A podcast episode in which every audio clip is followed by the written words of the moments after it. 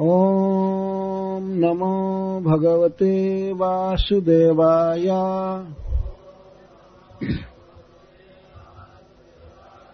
ॐ नमो भगवते वासुदेवाय।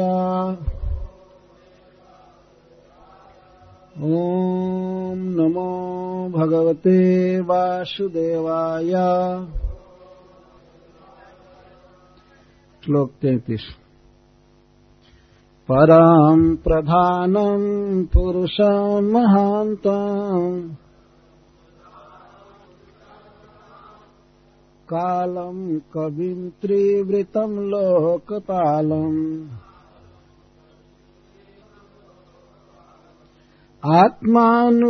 आत्मानुभूत्यानुगत प्रपञ्चम् स्वच्छन्दशक्तिम् कपिलाम् प्रपद्ये। अस्माभिपृच्छेद्यपतिम् प्रजानाम् त्वयावतीर्णाडौ ताप्तकामः। उताप्तकामः परिव्रजत पदवीमास्थितोऽहम् चरिष्ये त्वाम् हृदि युञ्जन् विशोकः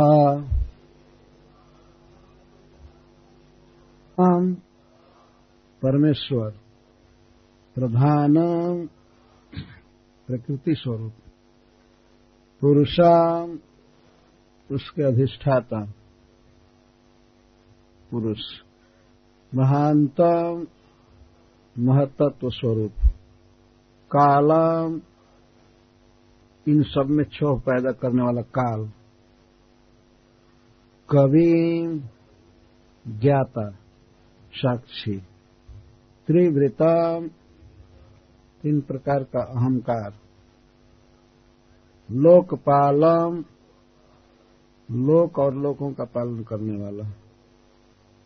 आत्मानुभूतिया अपनी चित शक्ति के अनुभव से। अनुगत प्रपंचम, प्रपंच को अपने में लीन कर लेने वाले स्वच्छंद शक्ति, जिनकी शक्तियाँ उनके इनके, उनके इच्छा के अधीन हैं। ऐसे कपिला भगवान कपिल देव की प्रपद्य शरण ग्रहण करता हूँ। तो श्री भगवान कपिल देव से एकांत में करदम जी बात कर रहे हैं। वे जानते हैं कि उनका पुत्र साक्षात परमेश्वर है। तो भगवान के ऐश्वर्य आदि का वर्णन करते हुए शरण ग्रहण कर रहे हैं। परम प्रधानम पुरुषम महांतम कालम कविम त्रिवृतम लोकपालम आत्मानुभूत्यानुगत प्रपंचम स्वच्छंद शक्ति कपिलम प्रपद्ये। कपिलम प्रपद्ये, मैं कपिल नामक भगवान की शरण ग्रहण करता हूँ। मैं शरण में हूँ। भगवान के ऐश्वर्य आदि का विवरण प्रस्तुत कर रहे हैं। किसकी शरण ग्रहण कर रहे हैं आप? परम कपिलम प्रपाद्य। परम का अर्थ है परमेश्वरम। भागवत के प्रथम श्लोक में श्रीपद श्रीधर स्वामी ने सत्यम परम धीम ही की व्याख्या करते हुए परम शब्द का अर्थ लिखते हैं परमेश्वरम। परम ईश्वर। Supreme controller. ईश्वर का अर्थ होता है कंट्रोलर, जो समर्थ है। और जितने भी जीव हैं, देवता आदि सब सब कृष्ण के अधीन हैं। परम नियंता है श्री कृष्ण। परम शब्द से ही यह सिद्ध हो गया। वो सबसे श्रेष्ठ हैं, सबके स्वामी हैं। सबको अपने बस में रखते हैं। तो परम परमेश्वरम, आप परम ईश्वर हैं, परम नियंता हैं, अतः मैं आपकी शरण ले रहा हूँ। तत्र हेतु, कैसे जानते हैं कि भगवान परम ईश्वर हैं? क्योंकि स्वच्छंद शक्ति। जितनी भी शक्तियाँ हैं, जैसे बहिरंगा माया शक्ति है, या स्वरूप शक्ति और बहिरंगा माया शक्ति के भीतर भी अनेक शक्तियाँ अवांतरित होती हैं, जैसे सत्व गुण रजोगुण, तमोगुण, और इन तीनों के ट्रांसैक्शन से, मिलने से अनंत अनंत वस्तुएँ उत्पन्न हो रही इस संसार में हम लोगों का थोड़ा सा अनुभव है, ये सब शक्तियाँ हैं वास्तव में। और इसके अलावा उच्चतर लोक हैं, देवताओं का धाम है सब कुछ। दैत्यों का, नागों का, और इस ब्रह्मांड के अलावा ऐसे अनंत अनंत ब्रह्मांड हैं। यह सब भगवान की बहिरंगा शक्ति का विकार है ट्रांसफॉर्मेशन से जो भी शक्तियाँ हैं और शक्तियों के जो कार्य हैं, वस्तुएँ हैं, ये सब भगवान के अधीन है। स्वच्छंद शक्ति। स्व का अर्थ अपनी और छंद का अर्थ होता है इच्छा, बस में। अपने बस में सब कुछ। इस संसार में मनुष्यों को देखा जाता है कि उनके बस में कुछ भी नहीं है। वो लिख सकते हैं कि हम भी अभियंता हैं, हम भी नियंता हैं कंट्रोलर हैं, लेकिन कुछ भी उनके बस में नहीं शरीर में ही कुछ खराब हो जाता है बिना पूछे आत्मा से। पूछने जाता है शरीर में खराब हो जाता है। और कभी कभी लोग कहते हैं, हमारा पैर हमारे कहने में नहीं है। ऐसी भाषा का प्रयोग करते हैं। शरीर पर भी कंट्रोल नहीं है। पलक गिराने तक की शक्ति नहीं है मनुष्य की। यदि भगवान इसको बंद कर दें, स्तंभित कर दें तो कुछ भी कंट्रोल में नहीं है। परंतु ये संपूर्ण विश्व और विश्व में स्थित संपूर्ण जीव, देवता आदि सब श्री कृष्ण के अधीन है। और इसका कारण यह है कि सारी शक्तियाँ कृष्ण के अधीन है। तीन प्रकार की शक्ति है भगवान की मुख्य रूप से।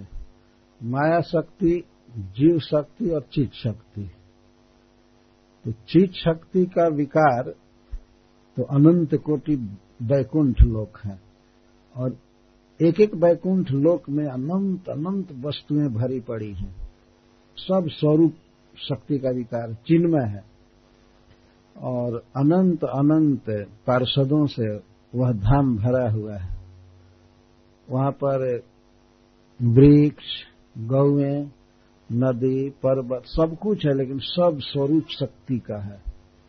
माया शक्ति का बना हुआ वहाँ कुछ भी नहीं है, जा ही नहीं सकता है।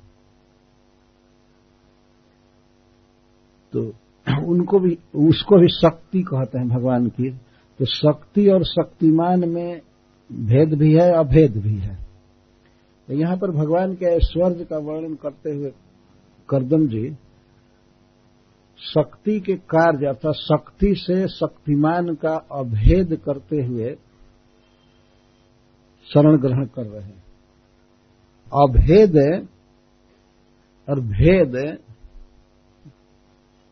का अर्थ वैष्णवों को समझना चाहिए। भेद का इस प्राकृत जगत में अर्थ होता है जैसे झोली में और किताब में भेद है। ये दूसरे रंग का है, ये कपड़े का है, ये कागज़ का है। प्राकृत जगत में जिस भेद शब्द का प्रयोग किया जाता है, शास्त्र में, भगवान के संबंध में भेद शब्द का वही अर्थ नहीं होता है। दूसरा अर्थ होता है। जैसे हम लोग जब पढ़ते थे हाई स्कूल में तो वहाँ पर आवश्यकता डिमांड के अलग अलग अर्थ होते हैं। इकोनॉमिक्स में निसेसिटी आवश्यकता का अर्थ वहाँ ये नहीं लगाया जाता कि हमको ज़रूरत है। यह अर्थ नहीं किया जाता है। किसी वस्तु को खरीदने की हमें जो योग्यता है, तब उसको आवश्यकता कहते वैसे आवश्यकता का यह अर्थ नहीं है कि हाँ हमको ज़रूरी है हमको चाहिए नहीं। अर्थशास्त्र है, धन के बारे में पढ़ाया जा रहा है। आवश्यकता का यह अर्थ है कि हम उस वस्तु को खरीद सकते हैं, तब उसको आवश्यकता कहा जाता तो अलग अलग सब कुछ का अर्थ होता है। शास्त्र में भेद का अर्थ है, यदि कोई वस्तु किसी अन्य वस्तु से बिल्कुल निरपेक्ष है, इससे इसका कोई संबंध नहीं है, एक वस्तु दूसरे पर आश्रित नहीं है तो उससे उस वस्तु का भेद कहेंगे। शास्त्र में यह अर्थ चलता है। भगवान श्री कृष्ण सब प्रकार के भेद से विवर्जित है। किसी भी वस्तु से उनका कोई भेद नहीं है। सकल भेद विवर्जित, एक उनका गुण बताया जाता है। जैसे, यह प्राकृत जगत है। प्राकृत जगत में अनंत वस्तुएँ हैं। ये भगवान की शक्ति का कार्य है। बहिरंगा, लेकिन यह माया शक्ति स्वतंत्र नहीं है। भगवान श्री कृष्ण पर पूर्णतया आश्रित भले बहिरंगा शक्ति है, भगवान से इसका विजातीय भेद भी देखा जाता है कि भगवान चिन्मय है और यह जड़ है तो इस दृष्टि से ये दो हुए, सब हुए, भेद दिख रहा है। परंतु वास्तव में भेद नहीं। क्यों? क्योंकि माया शक्ति पूर्णतः अपने आश्रय श्री कृष्ण पर आश्रित है। कृष्ण के सत्ता के बिना इसकी अलग कोई सत्ता है ही नहीं। इसलिए प्राकृतिक जगत से भगवान का अभेद कहा जाता है। जीव की बात है, ये कोई कहे कि तब जीव भगवान से, जीव और भगवान से भेद है, ज़रूर भेद है एक दृष्टि से। भगवान की अनंत शक्ति है, जीव बिल्कुल अणु है, तुच्छ है, अज्ञानी है। परंतु कृष्ण से अलग यह रह ही नहीं सकता। अलग इसकी सत्ता नहीं है। जैसे सूर्य की किरणें सूर्य के बिना नहीं रह सकती। यदि कोई ऐसा प्लान करे कि सूर्य की जितनी किरणें फैली हुई हैं, उनको सूर्य से काट करके और अस्थाई रख लिया जाए संसार में। सूर्य डूबे चाहे कुछ भी हो।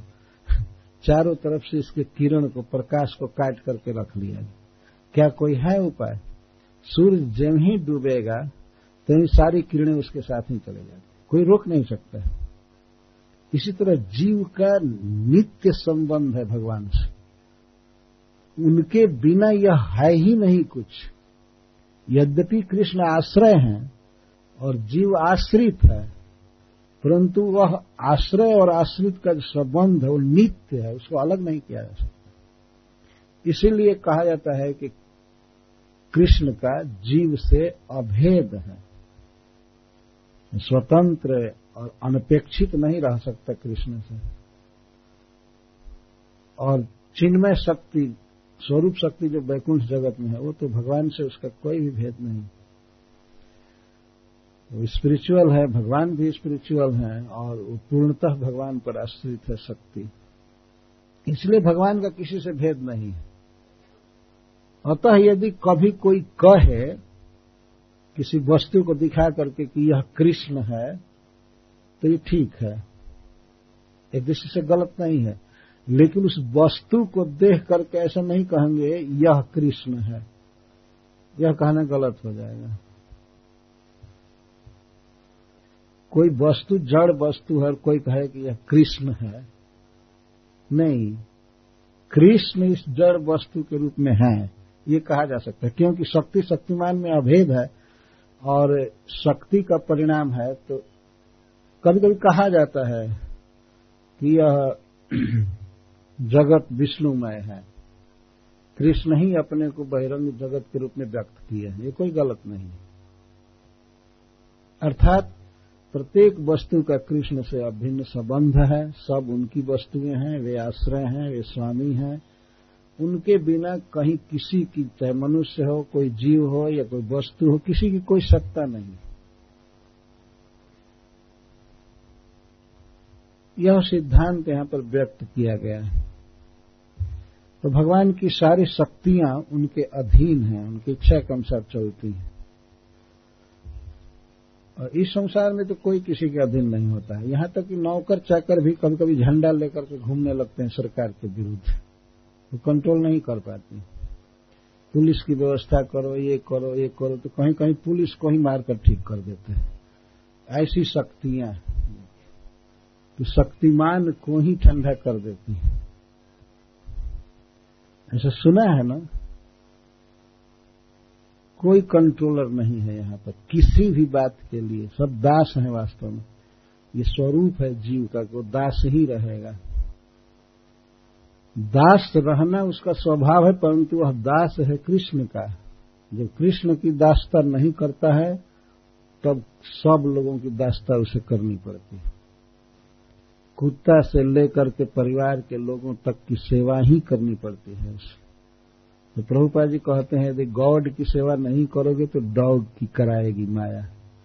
और कुछ लोग ऐसे हैं भी वास्तव में सवेरे सवेरे ही कुत्ता को लेकर के उसकी सेवा करने के लिए घूमते रहते वे समझते हैं कि कुत्ता यदि प्रसन्न हो गया, हैप्पी मुझसे हो गया तो मेरा जीवन धन्य हो जाएगा। वो सवेरे भगवान की आरती में खड़ा नहीं हो सकते, भागवत नहीं सुन सकते, पढ़ सकते, लेकिन कुत्ता लेकर के घूमते रहते बताइए, कुत्ता का एसोसिएशन कर रहा है तो उस व्यक्ति का दिमाग कैसा बनेगा? जैसा संग वैसा रंग। कुत्ता का संग कर रहा है तो वह अभी लगभग कुत्ता ही है। है कि नहीं? ये स्वाभाविक समझा जा सकता है। तो इस तरह से इस जगत को भगवान के शक्ति का परिणाम देखना चाहिए। यह है वैष्णव सिद्धांत। कुछ लोग कहते हैं, यह संसार है ही नहीं, सब मिथ्या है। ऐसे कह करके टाल देते हैं। कुछ नहीं है, जैसे सपना देखते हैं, वैसे यह भी देख रहे हैं, यहाँ पर कुछ भी नहीं है। बस आँख खुलेगी मतलब आँख बंद होगी, ये सब खत्म हो जाएगा। सपना तो खत्म होता है आँख खुलने पर, और यह संसार सब बिसर जाता है, अंतिम बार आँख बंद होती है, जाओ, खत्म हुआ।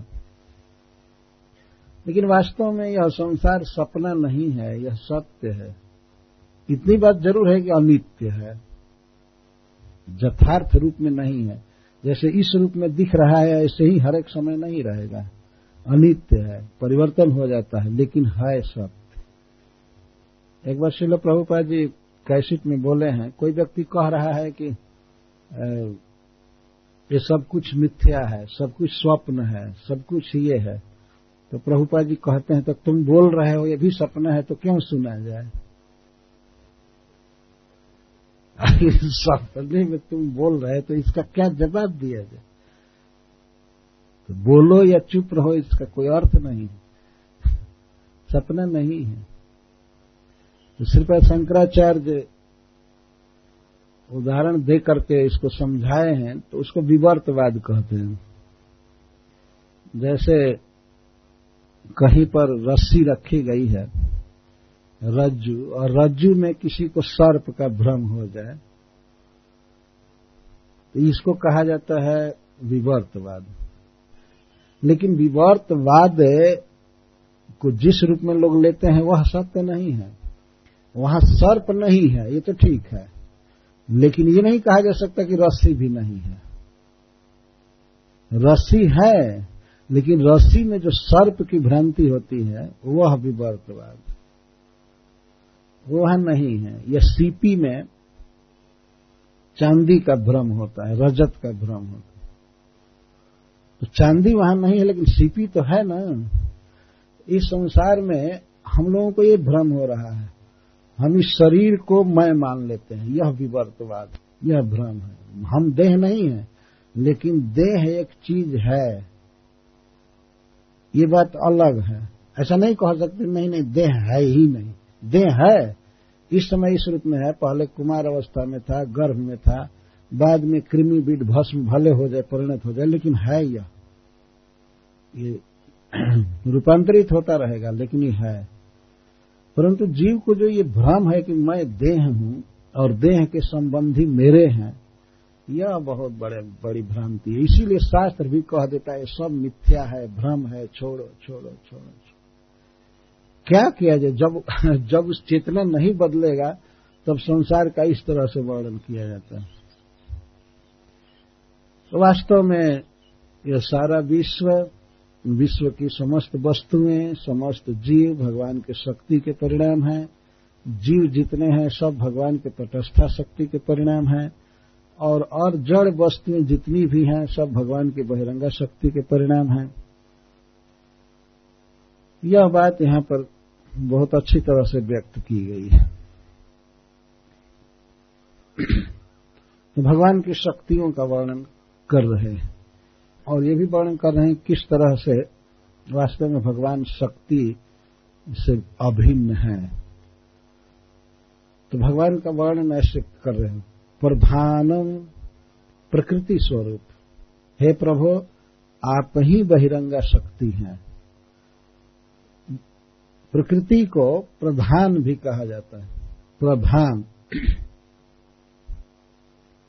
प्रधीयते अस्मिनिति प्रधान।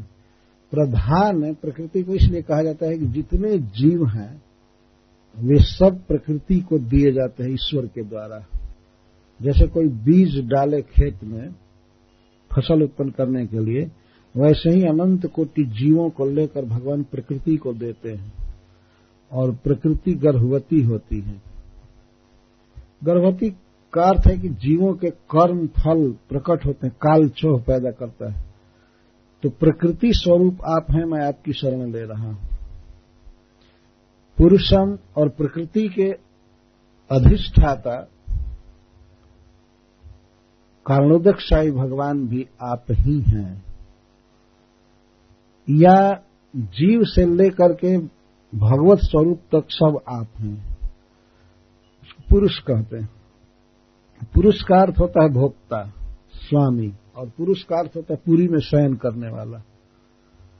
तो यह जड़ जगत है, और इस जगत के भीतर इसका स्वामी है। जो भोक्ता है, उसी के सेटिस्फैक्शन के लिए सारी क्रियाएँ हैं, सारी वस्तुएँ हैं।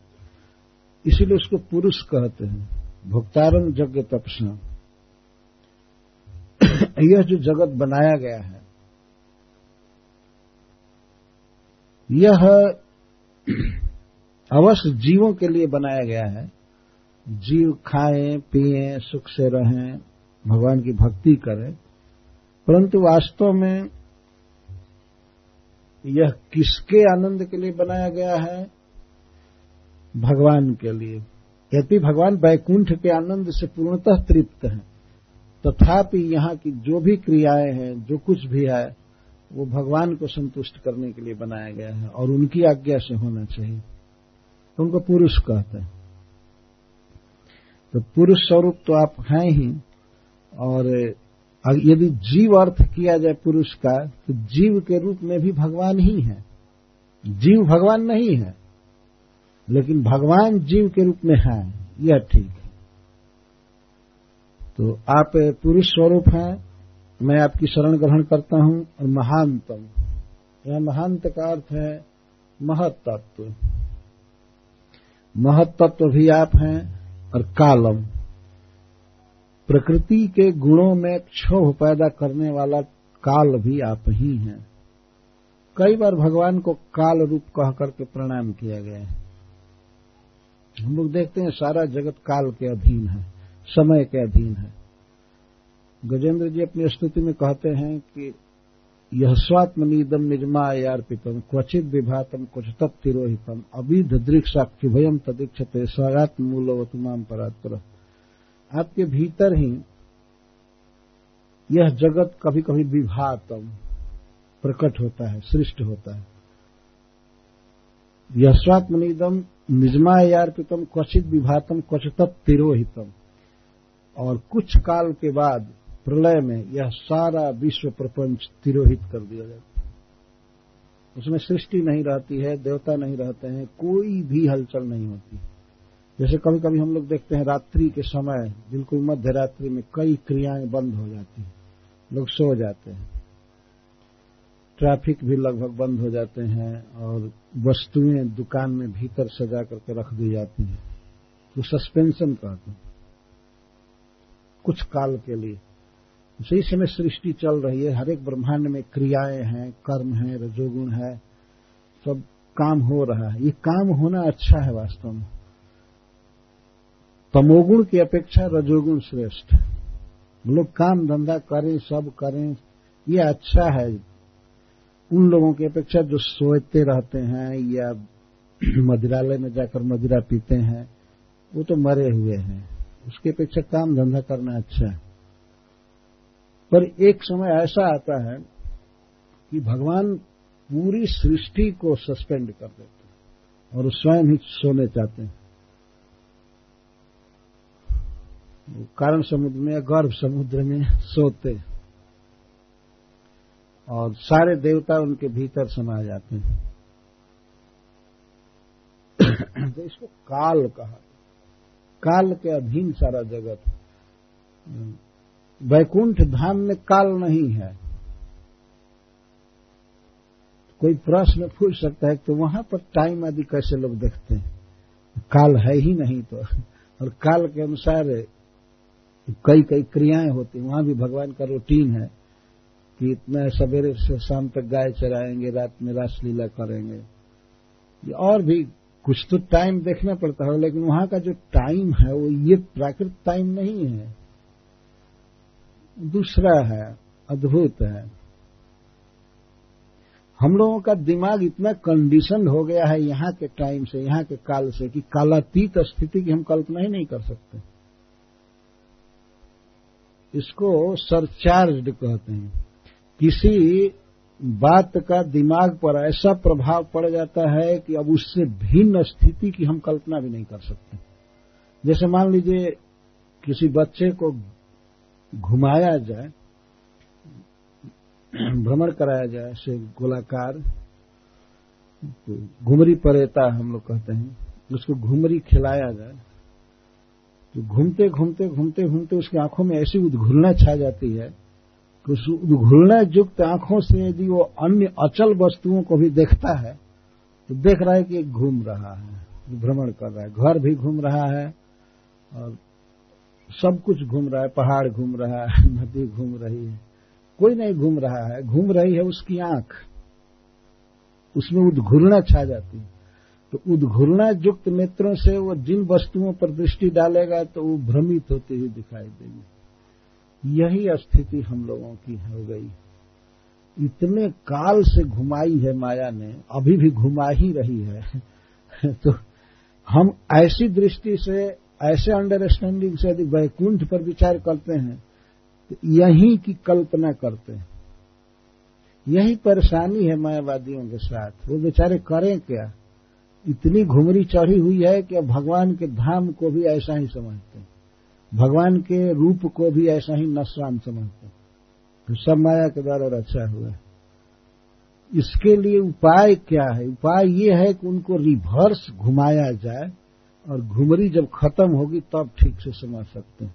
ऐसे भगवान गीता में स्पष्ट बोल रहे हैं, परस्तस्मात अन्य व्यक्तो व्यक्ता सनातन यह सर्वेश भूतेषु न सत सुना विनाश परस तस्मात इस बहिरंगा जगत का वर्णन करके भगवान कहते हैं परस तस्मात इससे बिल्कुल भिन्न। एक और सत्ता है, एक दूसरी सत्ता है, इससे बिल्कुल भिन्न। परस तस्मात भाव अन्य, भाव मतलब अस्तित्व, सत्ता। इस जगत के पर बिल्कुल भिन्न, इसे एक दूसरी सत्ता है। अव्यक्तो अक्षर इक्तुक्तस्तमाहु परमाम गति। जम प्राप्त न निवर्तनते तद धाम परम भगवान इतना खोल कर कह रहे हैं। इससे भिन्न एक जगत है, विश्व है, जहाँ विनाश नहीं है। यहाँ सब कुछ नष्ट होता रहता है, परिवर्तन होता रहता है यहाँ। लेकिन वहाँ परिवर्तन नहीं है, वहाँ विनाश नहीं है वह अव्यक्त है, अक्षर है। और वह परम गति है। और सच पूछो अर्जुन, वो मेरा धाम। इससे ज़्यादा क्लियर क्या कहें भगवान? यम प्राप्य न निवर्तन थे तद धाम परम मेरा परम धाम करके तब लास्ट में कहते वो मेरा धाम है। परस तस्मात इस जगत की गतिविधि से, यहाँ की क्रियाओं से, जीव का दिमाग इतना बाधित है, इतना बाधित है कि वह यहाँ से भिन्न की कल्पना कर ही नहीं सकता है। तो मायावादी लोग ये कहते हैं, भगवान विष्णु का जो शरीर है, उनके जो परिकर हैं या धाम है, सब माया का विकार है। इसीलिए उनको मायावादी कहते हैं। है वास्तव में ब्रह्म है। भगवान का धाम ब्रह्म है, भगवान के परिकर ब्रह्म है, भगवान तो स्वयं पर ब्रह्म है ही। अर्थात चिन्मय, जड़ सत्ता से बिल्कुल शून्य। दिव्य, चिन्मय, भगवान का सब कुछ है वो। लेकिन ऐसे दिव्य सत्ता पर, भगवान के रूप पर या परिकर पर या धाम पर यह उंगली उठाना कि वह भी माया जगत का काम है, वो भी माया है। और माया को क्या मानते हैं? माया के द्वारा रची रची हुई वस्तु है ही नहीं। ऐसा कहते एक तो माया का विकार कहते हैं, यही भगवान की बहुत बड़ी निंदा हुई। इससे बड़ी निंदा भगवान की और कुछ भी नहीं हो सकती है। कोई यह कहे कि कृष्ण मनुष्य है, विष्णु एक मनुष्य है, ऐसा कहे। यह बहुत बड़ी निंदा है। भगवान को निराकार मानना बल्कि ठीक है, लेकिन उनको मनुष्य मान लेना एकदम, यह बहुत बड़ी गलती है। निराकार मानने में तो इतना ही अपराध हो रहा है ना, भाई, उनसे संपर्क नहीं हो रहा है। लेकिन भगवान को कोई कहे कि तो मनुष्य है, ये है, वो है। यह बहुत गड़बड़ी है। बहुत बड़ा अपराध। माया का विकार समझ। तो भगवान काल रूप से इस जगत की रचना करते हैं, प्रकृति के गुण में छोह पैदा करके। और कवि कवि है। कवि का अर्थ होता है ज्ञाता, जानने वाला। यह जगत पूरा कब सृष्ट होता है, कितना दिन लगता है कौन कौन ऑफिसर हैं, इसके ब्रह्मा, शिव आदि, लोकपाल, और कब नष्ट हो जाता है, कब प्रलय होता है, इसके वे साक्षी हैं। जगत के रूप में भी भगवान है, जगत को चलाने वाले भी हैं, और साक्षी भी हैं। इसका अर्थ जगत से बिल्कुल भिन्न है। विश्व से भिन्न है, इसीलिए तो साक्षी सब देखते रहते हैं। हम लोगों की ऐसी दशा है कि हम लोग तो कुछ भी नहीं देखते हैं, कुछ भी नहीं जान सकते यदि हम लोगों में से किसी से कोई पूछे कि आप जो पाँच वर्ष के थे तो क्या क्या कर रहे थे? पाँच वर्ष की बात तो दूर रही, लास्ट ईयर की बात पूछा जाए तो नहीं याद आएगा। है ना, नहीं याद आए कोई पूछे कि गत वर्ष 28 जनवरी को आठ बजकर चालीस मिनट पर आप क्या कर रहे थे? पहले तो दिमाग में आएगा ही नहीं कि कहा था। भुवनेश्वर में ही, अगर था तो किस घर में था, कहा था, और उसमें क्या सोच रहा था, ये कौन बता सकता है? पहले तो लोग टाइम मांगे, पहले हमको टाइम दीजिए, मैं देखूँ कि 26 जनवरी के बाद सत्ताईस, अट्ठाईस को मैं कहा था? क्या स्मृति शक्ति? अपने ही कर्मों के हम साक्षी नहीं बन सकते। और भगवान विष्णु अनंत अनंत जीवों के कर्म के साक्षी कब क्या, कौन खाया है, क्या सोचा है, किस मिनट पर, किस साल में, सब कुछ जानते हैं। एक बार मैं ऐसे वर्णन कर रहा था कि भगवान अनंत कोटि जीवों के कर्म को देखते रह, देखे हैं देखते रहते हैं जो पहले किया है बाद में करेगा इस समय कर रहा है। तो एक भक्त कहता है इतना याद रखने पर तो दिमाग फट जाएगा। तुम्हारे ही समान दिमाग है भगवान का फट जाए। भगवान को सब कुछ याद है, इसीलिए उनको कवि कहते हैं। वेदा हम समतीतानी, वर्तमानानि चार्जुन भविष्याणी च भूतानी माम तो वेदन कष्टन। अर्जुन से भगवान कहते हैं कि अतीत में जो कुछ भी बीत चुका है अर्जुन, मैं सब जानता हूँ। और वर्तमान में कौन क्या कर रहा है, संसार में क्या हो रहा है, कौन क्या सोच रहा है, मैं सब जानता हूँ। और भविष्य में कब कौन जन्म लेंगे, क्या खाएँगे, क्या पिएँगे, क्या सोचेंगे, किस सेकेंड पर, मैं सब जानता पर माम तु वेदन कष्ट न पर बड़े दुख की बात है कि हमको कोई नहीं जानता इधर से निराकार निराकार बोलते रहते हैं। मैं सब जानता हूँ, सबको जानता हूँ और हमको कोई नहीं जानता। कुछ लोग जानते हैं तो वो भी बहुत पक्का ठीक से नहीं जानते हैं। भगवान के कहने का आशय ये है। हमको कोई नहीं जानते। ये दुख की बात है। श्रीमद भागवत के प्रथम श्लोक में ही कहा गया है, अभिज्ञ।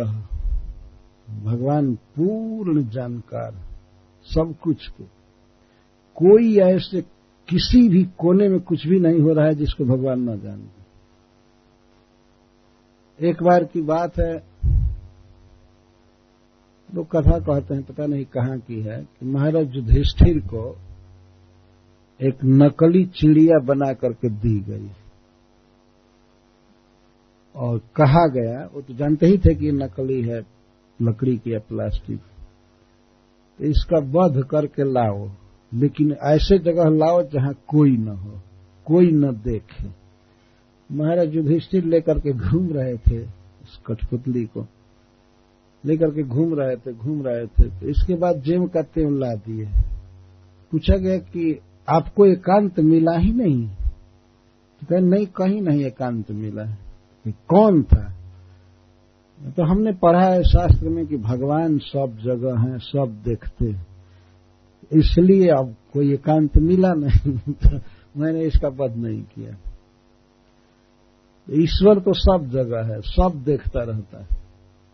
हम लोग नहीं जानते हैं कि हम माँ के गर्भ में थे, लेकिन भगवान जानते हैं। वैसे तो माता पिता भी जानते हैं, लेकिन माता पिता जीव की स्थिति को नहीं जानते हैं पूरा पूरा इतना ही जानते हैं कि इस डेट से इस डेट तक गर्भ में था। बस। वो भी अकस्मात पूछा जाए तो माता पिता को भी याद नहीं होगा। मुश्किल से बर्थ डेट याद कर लें तो यही काफ़ी है। है ना? इतना ही काफ़ी है। लेकिन बचपन में वो बच्चा क्या क्या खाया, पिया, कैसे रुचता था, कैसे हंसता, गाता था, सब विस्मृति के गर्भ में चला गया।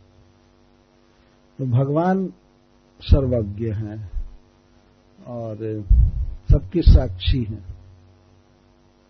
इतना याद रखिए, आज जो हम अच्छा कर्म कर रहे हैं तो भगवान अच्छा रिज़ल्ट देंगे ही, और बुरा कर रहे हैं तो बुरे का भी फल देंगे ही। बच नहीं सकते। ईश्वर की आँखों से।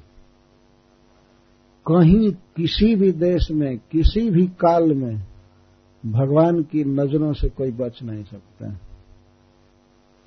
और सब कुछ का हिसाब उनके पास है कंप्लीट तो इसीलिए उनको कवि कहते हैं। त्रिव्रतम, भगवान तीन प्रकार के अहंकार स्वरूप हैं। राजस, तामस और वैकारिक। ऐसे सात्विक कहा जाता है। तो अहंकार स्वरूप वही है। लोकपालम सिर्फ़ सिद्धेव स्वामी जी कहते हैं सारे लोकों के रूप में भगवान है और लोकपालों के रूप में भगवान है।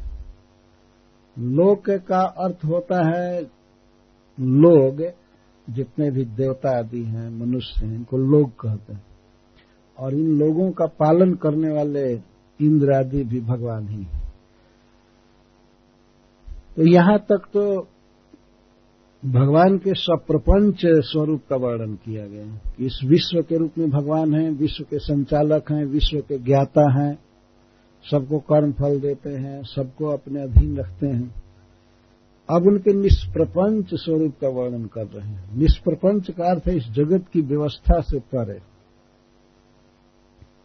जैसे किसी महान योग्य व्यवस्थापक का वर्णन किया जाए तो मान लीजिए कोई किसी कंपनी में काम कर रहा है, किसी बड़े ऑफ़िस को रन कर रहा है, लेकिन ऑफ़िस में वो अन्य ऑफिसरों को कंट्रोल करेगा, कर्मचारियों को तो वहाँ पर उसकी दूसरी स्थिति होगी।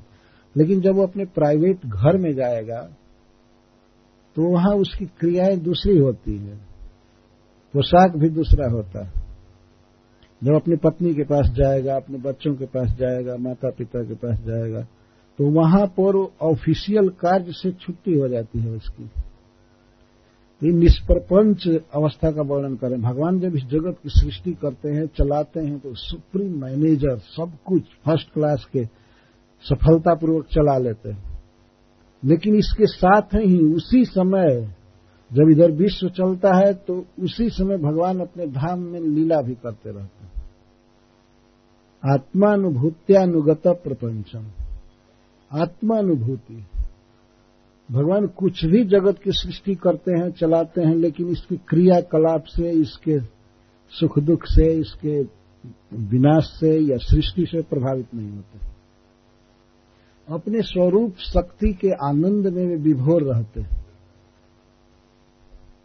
अनुगत प्रपंचम, और अपने अंदर ही लीन कर लेते हैं इस प्रपंच, इस प्राकृतिक जगत। एक दिन इतना फैला हुआ जगत प्रलय में नष्ट कर दिया जाता है। इसका पता भी नहीं चलता और भगवान उसी आनंद में रहते हैं। न सृष्टि करके एक भी वस्तु में फंसते हैं और न तो इसको नष्ट करके रोते हैं एकांत में कि हाय रे, इतना बनाया था, मार मार दिया एक किया। वही प्रलय करते हैं। यहाँ पर तो एक दो बच्चा व्यक्ति उत्पन्न करे, कुछ परिवार बनावे तो मेरा परिवार मेरा परिवार रोता रहता है। और उसी में अगर किसी के साथ विजोग हो बिछुड़न हो तो हाय रे हाय रे। उसका बनाया हुआ वो नहीं है, न उसका पाला हुआ है। लेकिन एक एक वस्तु के पीछे कितना अटैच्ड है व्यक्ति। परंतु भगवान इतना विशाल जगत रच करके यहाँ पर अद्भुत वस्तुएँ, सब कुछ, लेकिन किसी में आसक्त नहीं।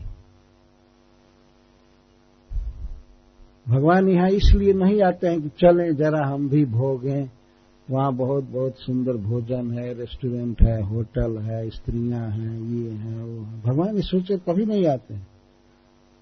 यहाँ की गड़बड़ी को दूर करने के लिए आते हैं। कुछ बहुत बदमाश हो जाते हैं जैसे रावण जरा संध आदि। उनको आकर के मार कर ठीक कर देते हैं। और यदि कोई यह पूछे कि भगवान को भी देखा गया कि वहाँ स्त्री का संग्रह किए तो तो भगवान की नित्य क्रियाएँ हैं। और वास्तव में भगवान कृष्ण ही स्त्री के रूप में बनते हैं। ये शास्त्र का सिद्धांत है, आत्मा तो राधिका तस्य। भगवान श्री कृष्ण की आत्मा ही राधा रानी है। उनकी अपनी हलादनी शक्ति है, उनसे भिन्न नहीं है। परंतु जीव जो इस संसार में आसक्त होता है, किसी वस्तु में और किसी व्यक्ति में, वह बहिरंगा शक्ति के आकर्षण में आ जाता है। अपने स्वरूप से हाथ धो डालता है। वो गिर जाता है इस तरह से। लेकिन भगवान आत्मानुभूति, आत्मा मतलब दिव्य आनंद, ज्ञान की अनुभूति में भगवान रहते हैं। ऐसा अनुभव भगवान का है। इतना सुख में भगवान रहते हैं कि प्राकृत जगत की कोई भी वस्तु उन्हें आकृष्ट नहीं कर सकती। कभी नहीं आकृष्ट कर सकती। अरे भगवान की बात तो छोड़ दीजिए। जो लोग भगवान कृष्ण के भक्त हो जाते हैं, वे भी इस जगत को पूछते नहीं है। उनका भी आकर्षण नहीं होता। कृष्ण की तो बात बहुत अलग है। आत्मानुभव में, अपने स्वरूप शक्ति के आनंद में भगवान विभोर रहते हैं। ऐसे प्रभु की मैं शरण ले रहा हूँ। अब अपने कार्य के विषय में भगवान से अनुज्ञा ले रहे हैं। आस्माभिपृच्छेद्य पतिम् प्रजानाम् त्वयावतीर्णाडौताप्त कामः परिव्रजत पदवीमास्थितोऽहम् चरिष्ये त्वाम हृदय जुंजन विशोक। हे प्रभो, आप प्रजा नाम पति समस्त जीवों के आप ही पालक हैं। तो मैं आपसे आज एक बात पूछ रहा हूँ। वैसे आप मेरे पुत्र रूप में अवतार लिए हैं, इसलिए मेरा पितृ ऋण उतर चुका है। प्रत्येक जीव पर ऋण होता है। देवताओं का ऋण, ऋषियों का ऋण और पितरों का ऋण। सभी सभी कर्जे में है वास्तव में। देवताओं का ऋण हमारे पास क्या है? सभी जीवों के पास देवता प्रकाश देते हैं, पानी देते हैं, हवा दिए हैं। तो देवताओं का ऋण है। यदि कोई व्यक्ति यज्ञ नहीं करता है, देवताओं के लिए हवन नहीं करता, उनकी पूजा नहीं करता तो वह पापी व्यक्ति है। बेईमान है। बेईमान। ईमान उसमें नहीं है। बेईमान है तो अब बताइए, वो कितने बड़े बेईमान हैं जो देवताओं को मानते ही नहीं वो तो महा बेईमान है। और ऋषियों का ऋण है। ऋषि लोग परंपरा से हम लोगों को ज्ञान दिए हैं, शास्त्र दिए हैं। जो भी ज्ञान आ रहा है, शास्त्र, पुराण, भागवत आदि, ये सब ऋषियों के द्वारा आ रहा है। तो जब कोई व्यक्ति इनका प्रवचन करता है इनका विस्तार करता है, व्याख्या करता है, प्रचार करता है बुक डिस्कशन करता है तो ऋषियों के ऋण से मुक्त हो जाता नहीं तो ये ऋण रहेगा। और पितरों का ऋण रहता है। जब कोई व्यक्ति योग्य संतान उत्पन्न करता है अपनी पत्नी से तो पितरों के ऋण से मुक्त हो जाता है। और भी बहुत से, बहुत सी आवश्यकताएँ हैं जिससे वो मुक्त हो जाता है। केवल पुत्र उत्पन्न करने से ही मुक्त हो जाएगा, ऐसी बात नहीं है। पुत्र को अच्छा ट्रेनिंग देना, भक्त बनाना, सदाचारी बनाना, ऐसा करेगा तब पितरों के ऋण से मुक्त हो जाएगा। इसलिए ब्रह्मचारियों को और अधिक भजन करना चाहिए। भगवान की भक्ति करते हैं, तब अपने आप तीनों प्रकार के ऋण से मुक्त हो जाते हैं। अगर नहीं भजन किया कचरा रह गए तो इस ऋण में रहना पड़ेगा और जन्म लेकर के ऋण पूरा करना पड़ेगा।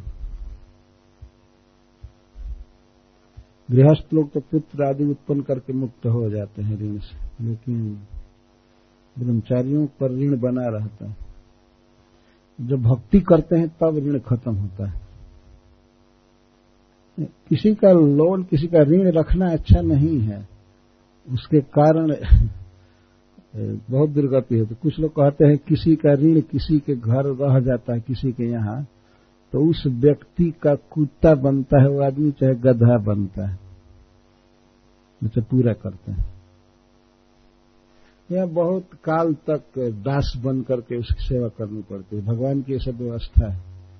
तो ऐसा नहीं सोचना चाहिए कि मैं ऋण ले लिया हूँ और खा पी करके खत्म कर। कौन लेगा? कौन अदाय करेगा?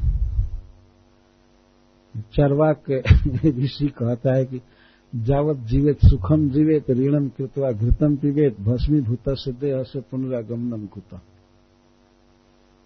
जब तक जियो खूब सुख से जियो तो सुख से जीने के लिए शरीर स्वस्थ रखना आवश्यक है। और शरीर स्वस्थ रखने के लिए घी खाओ। तो कोई कहे कि घी तो महँगा है, घी कैसे मिलेगा?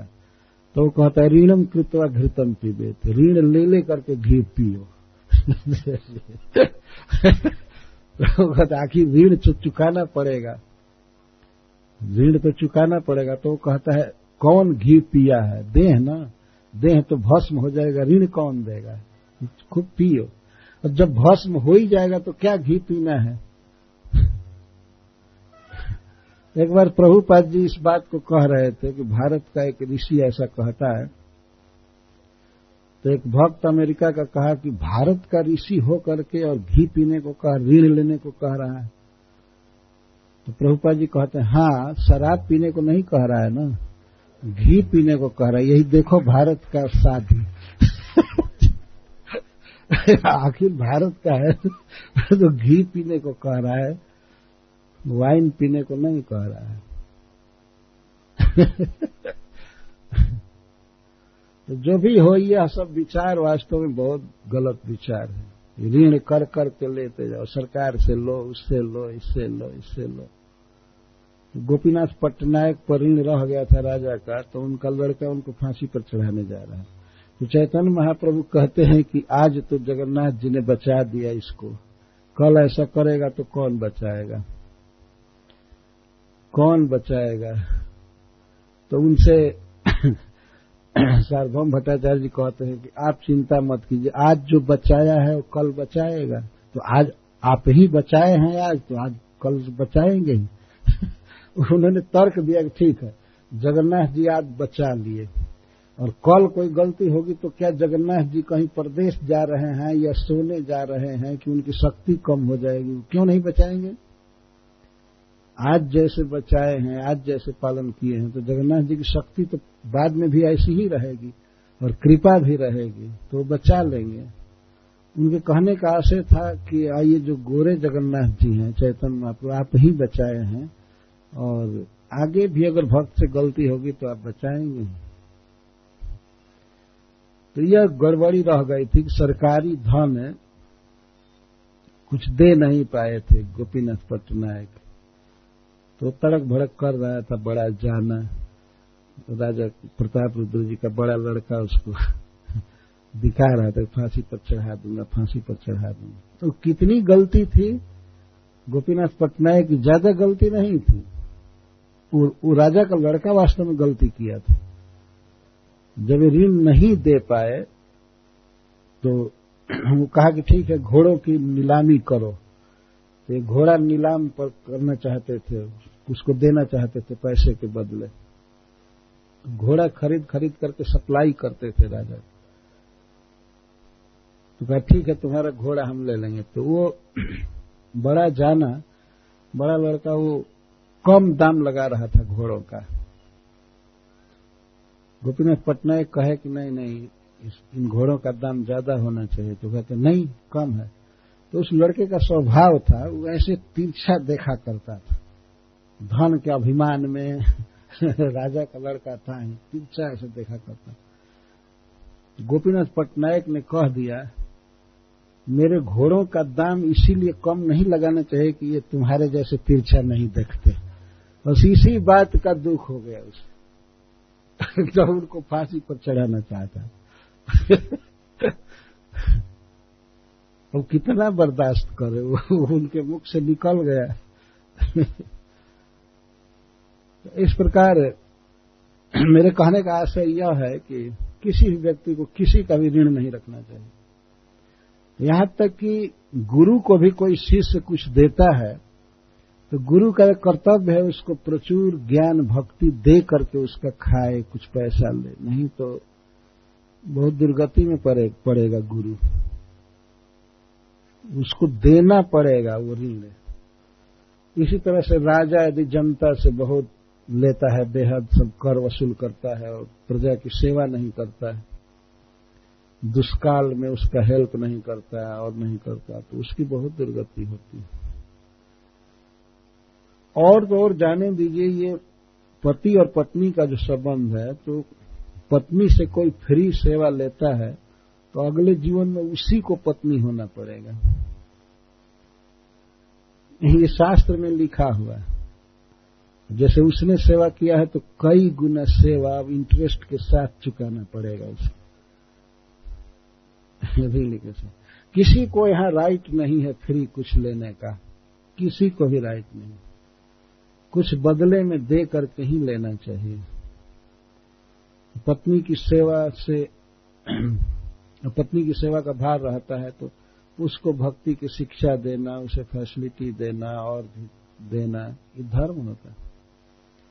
या पति बहुत प्रेम कर रहा है, बहुत सेवा कर रहा है तो पत्नी के धर्म है कि उसकी सेवा करे सेवा करे सेवा करे।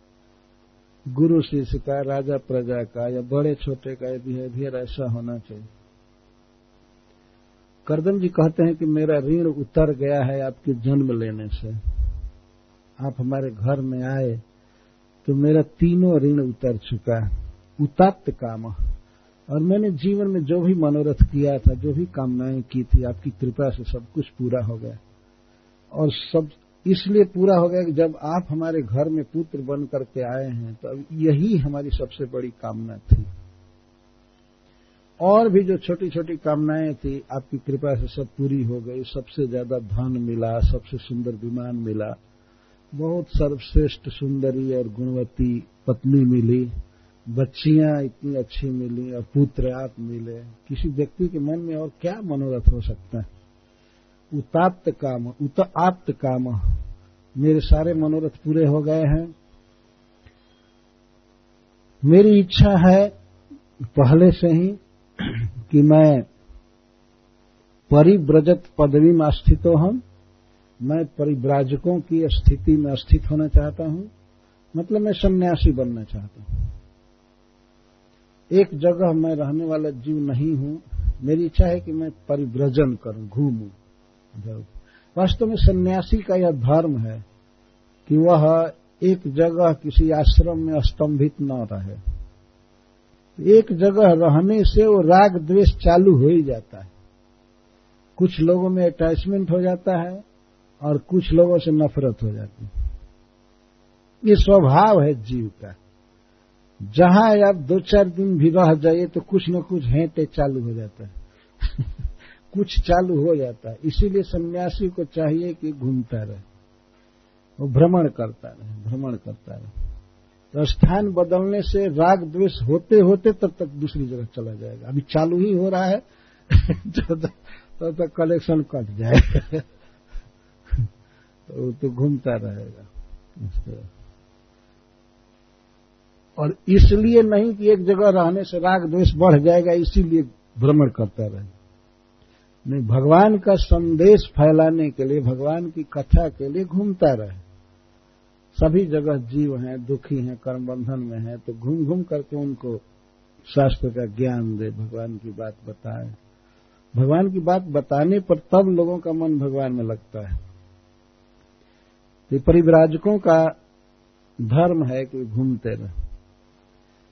करदम जी कह रहे हैं कि इतना दिन मैं गृहस्थ था, लेकिन अब अपना घर गृहस्थी त्यागना चाहता हूँ। मैं सब कुछ मिल ही गया। बच्चियाँ हुई, बच्चियों का विवाह भी कर दिया, वो भी एक उत्तरदायित्व तो समाप्त हुआ। और आप हैं। लेकिन भगवान इनसे कहे कि वैसे मैं पुत्र के रूप में आपके घर में आ ही गया हूँ तो आपके लिए तो मुक्ति तो सुलभ ही है, मोक्ष तो आपको मिल ही जाएगा। लेकिन अगर आपकी यही इच्छा है कि आप परिभ्राजक बनना चाहते हैं तो ठीक है, मैं अनुज्ञा देता हूँ। आप बन जाइए। तो पहले भगवान ने शुरू में कहा था कि आप परिव्राजक ही बनिएगा गृहस्थी के बाद। लेकिन आज कैसे भगवान कहें कि पिताजी, जय जय, घर से निकलिए? ऐसा कैसे कह सकते थे? ऐसे किसी भी पुत्र को ऐसा कभी नहीं कहना चाहिए कि पिताजी अब आप घर में रहकर डिस्टर्ब कर रहे हैं, आप घूमिए। कभी नहीं कहा जा सकता है। भगवान ने नहीं कहा। लेकिन पिता का धर्म था कि वे घर छोड़ दें। सबको ये सीखना चाहिए। मरते दम तक घर में ही रहने की योजना नहीं बनानी चाहिए। ये तो बहुत बड़ी दुर्गति होती है। कुछ काल तक गृहस्थ रह गए तो वर्णाश्रम धर्म के अनुसार 50 वर्ष का होने पर अपना घर त्याग देना चाहिए। प्रभुपा जी कहते हैं, ये सिस्टम है। क्यों त्याग देना चाहिए? निश्चिंत कृष्ण का भजन करने के लिए त्यागना चाहिए और जिम्मेवारी छोड़ देना पचास वर्ष का होने पर एक अल्टरनेटिव आइडिया है कि अगर पत्नी को अपने पुत्र के साथ रखना चाहे, रखें और नहीं तो उसके साथ भी घूम सकते हैं। परंतु दोनों अब कमाने के लिए नहीं घूमेंगे। कोई काम धंधा, नौकरी करने के लिए या कुछ, या अंग स्पर्श आदि से बिल्कुल शून्य होकर के घूमेंगे।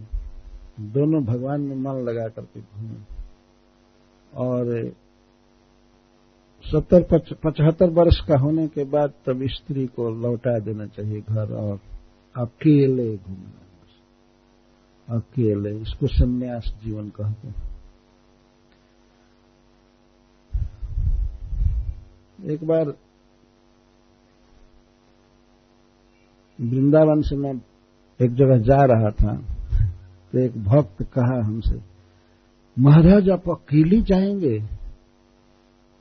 तो मैं कार्य संन्यास लिया ही जाता है अकेले रहने के लिए। ये प्रश्न क्यों कर रहे हो? ये तो दो चार चेला रहते हैं, झुंड रहता है, यही अस्वाभाविक है। तो सन्यासी को तो अकेले ही घूमना चाहिए। और महाभारत में लिखा गया है कि सन्यासी को सवेरे उठ करके ये नहीं सोचना चाहिए कि कहाँ जाना है। जिस तरफ़ मुख हो, उधर ही चल देना चाहिए। सवेरे बेड से उठा और जिधर मुख हो उधर चल देना चाहिए पहले से कोई प्लान नहीं कोई अपेक्षा नहीं कि व्हाट टू डू टूडे क्या क्या आज करना है रूटीन बना करके ये करना वो करना और उसी में अगर मान लीजिए सन्यासी है और सन्यासी रूटीन बना रहा है today I will go to market and I will. If I will purchase this, that, that. आज मुझे बाज़ार जाना है, ये खरीदना है, ये खरीदना है तो सन्यासी क्या बने हो? यही खरीदना, वही खरीदना। ये तो गृहस्थ का जीवन है ना। सन्यासी के जीवन में तो कोई विकल्प रहना ही नहीं चाहिए, कोई संकल्प। भगवान का नाम जपना है, भागवत पढ़ना है, बस। इस निर्द्वंद परिव्राजक का जीवन होता है। और नहीं, अगर निकला सन्यासी, दस बैग, दस चेला टांगे हैं वो टांगे हैं, ये टांगे हैं, ये चल दिए परिव्राजक जी। इसको परिव्रजन नहीं कहा जाता। है परिव्रजन मतलब अपना शरीर है और चल दिया, और हृदय में भगवान है। हरे कृष्णा हरे कृष्णा कृष्णा कृष्णा, हरे हरे। हरे राम हरे राम राम राम, हरे हरे। तो करदम जी कहते हैं कि मैं परिव्राजकों की स्थिति में रहना चाहता हूँ। चरिश से मैं विचरण करना चाहता हूँ। त्वम हृदय युंजन विषो का मैं सब प्रकार के शोक से हीन होकर के आपको अपने हृदय में ले करके घूमना चाहता हूँ। विचरण करना चाहता हूँ। त्वाम हृदय युंजन आपको हृदय में ले करके हृदय में ले करके मतलब आपका ही स्मरण करते हुए, चिंतन करते हुए अपने मन को रह कर इंद्रियों को रह कर मैं घूमना चाहता हूँ।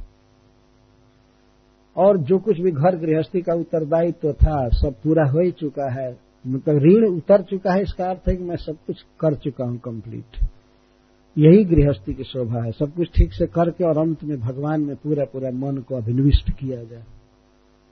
मैं इस तरह से घूमना चाहता हूँ। मुख्य है भगवान की भक्ति। भ्रमण मुख्य नहीं है। ये नहीं समझना चाहिए कि अब करदम जी निकलेंगे इधर उधर, पिकनिक मनाएँगे, घूमेंगे, यहाँ जाओ, वहाँ जाओ वहाँ जाओ। वे पुरी में देखते हैं। पुरी में सभी लोग भगवान के दर्शन के लिए ही नहीं जाते। इधर तट पर समुद्र के कुछ दूसरा ही माहौल रहता है। करदम जी इस तरह के विचार वाले व्यक्ति नहीं थे। भगवान को हृदय में रह करके भ्रमण करना चाहते ये प्रश्न हो सकता है कि सारी साधनाओं का फल है भगवान को पाना और भगवान पुत्र बन करके जिसके घर में आए हैं तो उसका घर छोड़ करके इधर उधर घूमना क्या ये बुद्धिमानी है? जिनके लिए घर छोड़ा जाता है, जिनके लिए संन्यास लिया जाता है, जिनके लिए तप किया जाता है और बड़े बड़े कर्म किए जाते हैं वही प्रभु जब घर में आ गए हैं तो उस घर को छोड़ करके जाना क्या यह मूर्खता नहीं है? प्रश्न उठता है ना? लेकिन वास्तव में भगवान ने इसका उत्तर बाद में दिया है। करदम जी एक आदर्श भक्त थे। गृहस्थ कैसा होना चाहिए और गृहस्थी का त्याग करके कैसे संन्यास लेना चाहिए, इसको वो दिखाने आए थे। इसलिए भगवान से अनुज्ञा ले रहे हैं। भगवान ने कहा अभी कि ठीक है, आप जाइए। भगवान ने कहा, ऐसा नहीं कहा कि क्यों जाते हैं? आप हम को भोजन कराइए, श्रृंगार कीजिए, आरती कीजिए, मैं तो आ ही गया हूँ। लेकिन भगवान ने कहा, ठीक है। अपनी आचार्य धर्म जीवे रे सीखा है स्वयं आचरण करके दूसरों को शिक्षा दे रहे हैं। यदि मान लीजिए करदम जी कहते कि हमारे घर में तो भगवान आ गए इसलिए मैं संन्यास नहीं लूँगा। तो उनके देखा देखी दूसरे लोग बहाना करेंगे। हमारे घर में तो भगवान नहीं, लेकिन भक्त आया है, इसलिए मैं नहीं छोड़कर जाऊँगा। सत्संग करूँगा यहीं पर।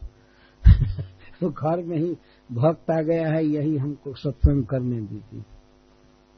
लेकिन घर जाल का स्थान होता है, माया का स्थान होता है। बहुत बड़ी माया होती है। खास करके स्त्री और बच्चे, इनको देख देख करके आदमी सदा उसी भावना में रहता है, इसलिए कभी कभी छोड़ देना चाहिए। अगर सब समय नहीं छोड़ सकते तो एक सप्ताह के लिए, दो सप्ताह के लिए छोड़ करके देखना चाहिए कि हमारे बिना ये लोग जी रहे हैं कि नहीं। मनुष्य सोचता है कि हाय रे, इनको छोड़ करके जाऊँगा तो ये सब समाप्त हो जाएँगे। कोई काम धंधा नहीं होगा, ये नहीं होगा, वो नहीं होगा। मैं ही जिला रहा हूँ, मैं ही खिला रहा हूँ, मेरे बिना ये कैसे रहेंगे? तो बीच बीच में भाई जी हनुमान प्रसाद पोदार कहा करते थे बीच बीच में मर करके देखो। क्या होता सात दिन के लिए मर जाओ। सात दिन के लिए कहीं ऐसे भगवान के धाम में, वृंदावन में, पूरी में चले जाए जहाँ भगवान का भजन करें और कोई टेलीफोन न करें, कोई खोज खबर नहीं तो मरना ही है है ना? परिवार से तो मरे सात दिन के लिए।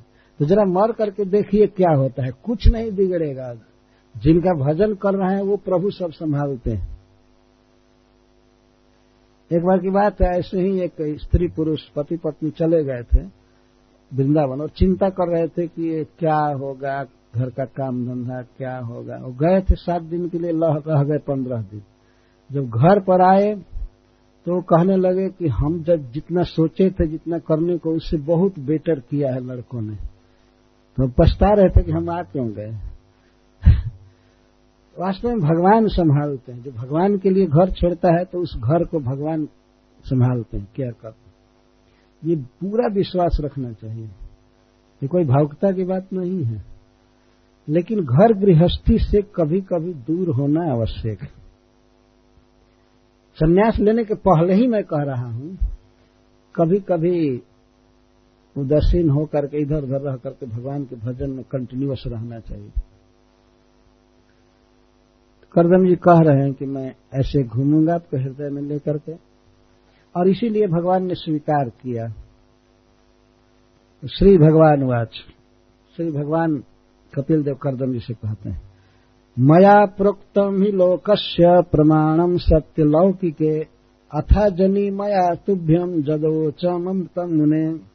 यदि अवश्यम गंतव्यम यदि आपको जाना ही है तो यदि आपका यह आग्रह है तो तथापि माँ में वह अनुस्मरण गच्छस्व इतिहास है आप हृदय में मेरा ही निरंतर स्मरण करते रहिएगा, आप जाइए। भगवान अनुज्ञा दे रहे हैं। छह श्लोकों में इस बात को कह रहे हैं। सत्य लौकिके, वैदिके लौकिके चक्रित्य,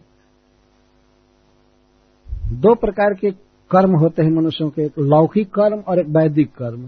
वैदिक कर्म का अर्थ है कि जो शास्त्र में कहा गया है करने के लिए और लौकिक कर्म जो घर गृहस्थी के लिए कुछ सांसारिक बातें, व्यवहारिक बातें कही जाती है। तो दोनों विषय में भगवान कहते हैं, मैं ही प्रमाण हूँ। मैंने उपदेश किया है कि लोक में ऐसे व्यवहार करना चाहिए और वेद की शिक्षा के अनुसार ऐसे वर्णाश्रम, धर्म स्वीकार करना, आश्रम बदलना और सब, और विविध आश्रम के जो नियम है शास्त्र में लिखेगा। तो शास्त्र को सत्य कहा गया और व्यवहार को लौकिक कहा गया है इसमें। सत्य लौकिक है। व्यवहार के विषय में या यथार्थ सत्य के विषय में, भक्ति के विषय में माया प्रोक्तम ही लोकस्य प्रमाणम भवती। मेरे द्वारा जो कुछ उपदेश किया गया वही प्रमाण है। कोई दूसरा प्रमाण नहीं है। भगवान वर्णाश्रम धर्म बनाए हैं, सभी जीवों के धर्म को सेट किए हैं। तो व्यवहारिक बात या आध्यात्मिक बात? भगवान जो बोले हैं वही प्रमाण है। इसीलिए जद अवोचम जो मैं आपको कहा था कि अहम तो पुत्र भविष्यामी, मैं आपका पुत्र बनूँगा तो उस बात को बिल्कुल सत्य करने के लिए मैं आपके पुत्र के रूप में अवतार लिया।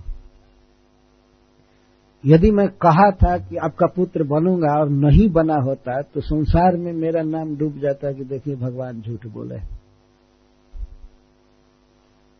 कह करके कि आपका पुत्र बनूँगा और नहीं बने।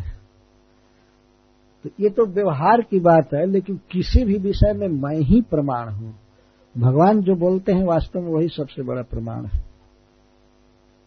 अथा जनी मैं तो मैं ही आदर्श हूँ। आदर्श का अर्थ होता है दर्पण। जैसे दर्पण में कोई प्रतिबिंब देखते हैं तो वास्तव में भगवान आदर्श है, जहाँ देखा जा सकता है। ऐसा पुत्र होना चाहिए, ऐसा पिता होना चाहिए, ऐसा राजा होना चाहिए, ऐसा होना चाहिए। कंप्लीट धर्म का आचरण करके भगवान सिखाते तो कहते मैं ही सबसे बड़ा वक्ता हूँ, मैं ही प्रमाण हूँ। तो जो मैंने कहा था कि आपका पुत्र बनूँगा तो इसलिए मैं आपके यहाँ जन्म स्वीकार किया। मैं झूठ नहीं बोल सकता। अच्छा क्यों जन्म लिया? आपके यहाँ जन्म लिया, इसलिए कि मैं आपको पिता मानता हूँ। मेरे मन में इच्छा थी कि मैं आपका पुत्र बनूं तो आपके यहाँ पुत्र रूप में जन्म लिया। पर यह स्वरूप में क्यों प्रकाशित किया? इसके विषय में भगवान बताते हैं।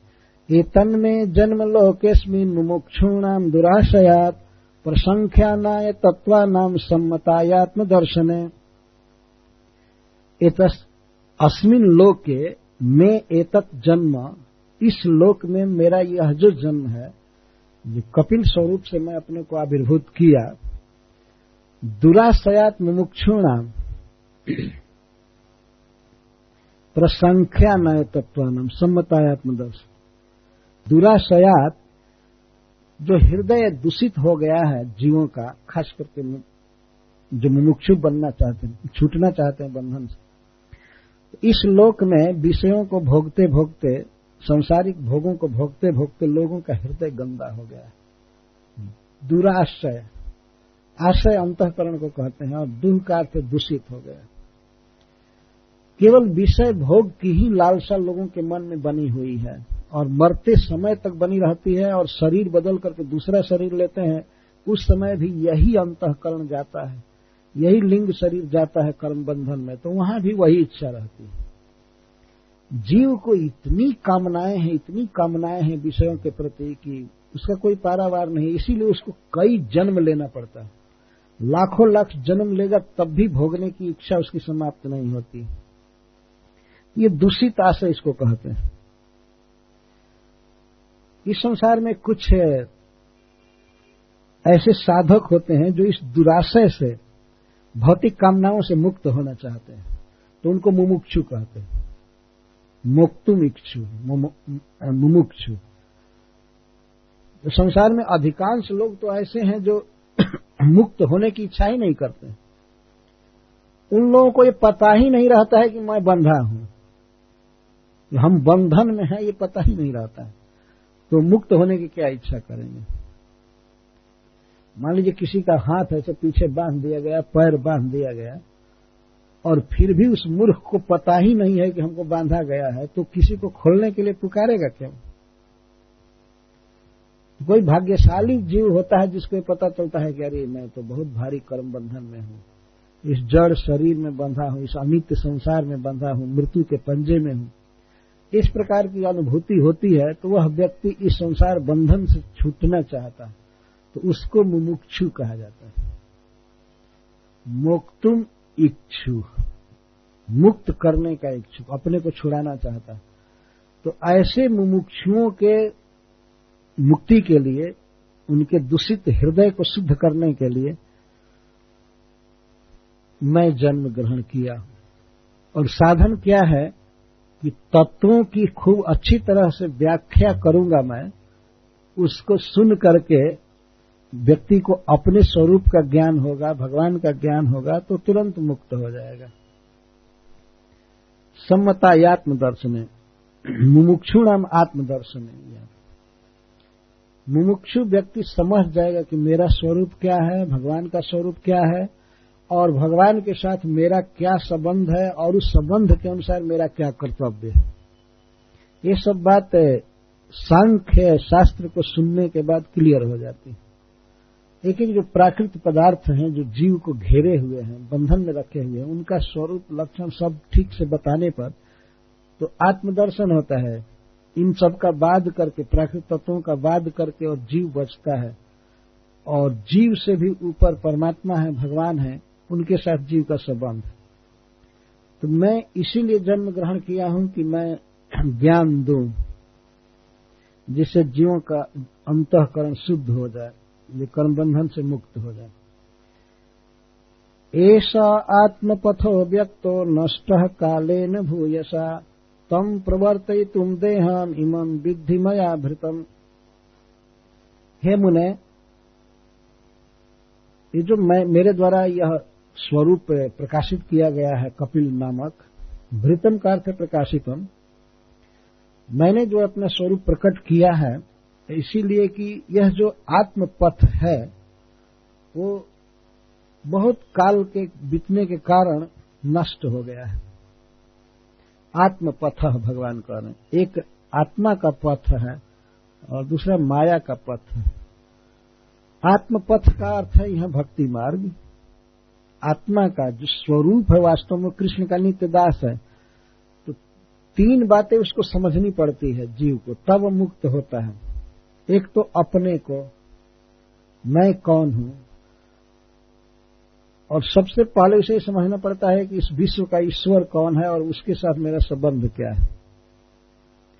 और उस संबंध के अनुसार कार्य। ये तीन बातों को समझनी चाहिए। अपने को, भक्त और भगवान को। और कार्य जो दोनों के बीच में है वो भक्ति। भक्त, भगवान और भक्ति। इन तीनों के परस्पर जो संबंध है, जो क्रियाएँ हैं, इसको आत्म पथ कहा गया है। आत्मा का पथ। ये तो ऐसे ही अव्यक्त है। अव्यक्त का यह अर्थ होता है कि सूक्ष्म है। भक्ति का मार्ग जल्दी लोगों के समझ में आता नहीं है। अव्यक्त का और सूक्ष्म लोग इतने कम बुद्धि के हैं कलयुग में कि उनको ये बात समझ में नहीं आती है कि हरे कृष्ण महामंत्र जपने से ही सब कुछ मिल जाएगा। कभी कभी कहते हैं तो बहुत छोटा सा मंत्र है। कोई और चीज़ बताइए, कुछ करना पड़े, कुछ करना पड़े तब फल मिलेगा बड़ा। लेकिन आज के युग में आप देखते हैं, कोई भी वस्तु आदमी छोटा रखना चाहता है। काम वही हो। लेकिन छोटी छोटी वस्तु रखना चाहता है। प्रत्येक चीज़ में देख सकते हैं। छोटा मोबाइल चाहिए, छोटा टेप रिकॉर्डर चाहिए, छोटा सब कुछ। अगर भवसागर को तरने के लिए छोटा सा मंत्र बताया जाए तो कहते हैं, बस इतना ही। तो कहते नहीं नहीं, इससे कुछ नहीं होगा। लेकिन वास्तव में देखने में छोटा सा मंत्र है, पर भगवान को भी अपने बस में रखता है। और यह गोलोक से आया हुआ है। इस प्राकृतिक जगत का शब्द नहीं है। गोलोक प्रेम धन हरि नाम संकीर्तन। गोलोक से आया हुआ है। और यहाँ से जीवों को अपने बल से उन्नति करके भगवान से जोड़ने के लिए आया है। हरे कृष्णा हरे कृष्णा कृष्णा कृष्णा, हरे हरे। हरे राम हरे राम राम राम, हरे हरे। परंतु यह अव्यक्त है। लोगों के समझ में नहीं आता है। कभी कभी लोग पूछते, क्या एक बार राम कहने से पाप सारा कट जाएगा? शास्त्र कहता है हाँ केवल एक बार। और वो अभी अनजान में भी बोलोगे, तब भी पाप कट जाएगा। जानबूझ करके श्रद्धा से बोला जाए, तब तो कहना ही क्या। केवल एक बार से कैसे कट जाएगा? तो मैं एक उदाहरण दे रहा हूँ। मान लीजिए आप किसी भवन में बैठे हैं और कई साल से उसमें अंधकार है। कई वर्ष से अंधकार भरा पड़ा है। और कदाचित किसी उपाय से अगर उसमें बिजली का तार खींचा जाए, वायरिंग किया जाए, स्विच ठीक रखा जाए, अंधकार कई साल से है और स्विच ठीक है, करंट आ रहा है, बल्ब लगा चुके हैं तो क्या एक बार से दोबारा स्विच ऑन करना पड़ेगा अंधकार भगाने के लिए? एक बार स्विच ऑन किए बस ब्राइट, प्रकाश हो ही जाता स्वरूप है। जब प्राकृत वस्तु में इतनी शक्ति है तो भगवान का दिव्य नाम ऐसी शक्ति क्यों नहीं रखता? अंधकार को नष्ट करने के लिए अगर एक बार स्विच दबाया जाए तो कोई दूसरा कहेगा कि नहीं नहीं, इसको दस बीस बार दबाइए, तब जाकर प्रकाश आएगा। एक बार ही काफ़ी है। अगर कोई बच्चा भी अनजान में स्विच ऑन कर दे तो अंधकार भागेगा। अनजान में भी कोई हरे कृष्ण कहा तो उसका पाप नष्ट होगा ही होगा, केवल इसी जन्म का नहीं, कई जन्म का। ये स्वभाव है। हरे कृष्णा हरे कृष्णा कृष्णा कृष्णा, हरे हरे। हरे राम हरे राम राम राम, हरे हरे। यह भक्ति का मार्ग ये आत्म मार्ग आत्म पथ अव्यक्त है। लोगों के समझ में आता नहीं। जब लोग कुछ बड़ा बड़ा काम देखते हैं, तब विश्वास होता है कि कुछ हुआ अगर भगवान का नाम गाया जाए, प्रणाम किया जाए तो लोग कहते हैं तो कुछ किए नहीं। और जब तक कि कुंड बना करके जग नहीं करेंगे तो लोग मानेंगे नहीं कि कुछ हुआ है। जब स्वाहा, हाहा कीजिए, तब कहेंगे हाँ हो गया। हो गया हो गया, ठीक हो गया। तब कुछ हुआ जबकि उस स्वाहा, हाहा से कोटि कोटि गुना बढ़ करके है, एक बार मंत्र बोलना भगवान का। हरे कृष्णा हरे कृष्णा कृष्णा कृष्णा, हरे हरे हरे राम हरे राम राम राम, हरे हरे। और ये सब कर्म जो यज्ञ आदि है, इनमें बहुत परेशानी होती है। एक तो शुद्ध द्रव्य नहीं मिलता है, शुद्ध घी नहीं मिलता है, और जग कराने वाले ब्राह्मण भी शुद्ध नहीं मिलते। इसलिए उन कर्मों का कोई फल होता नहीं है।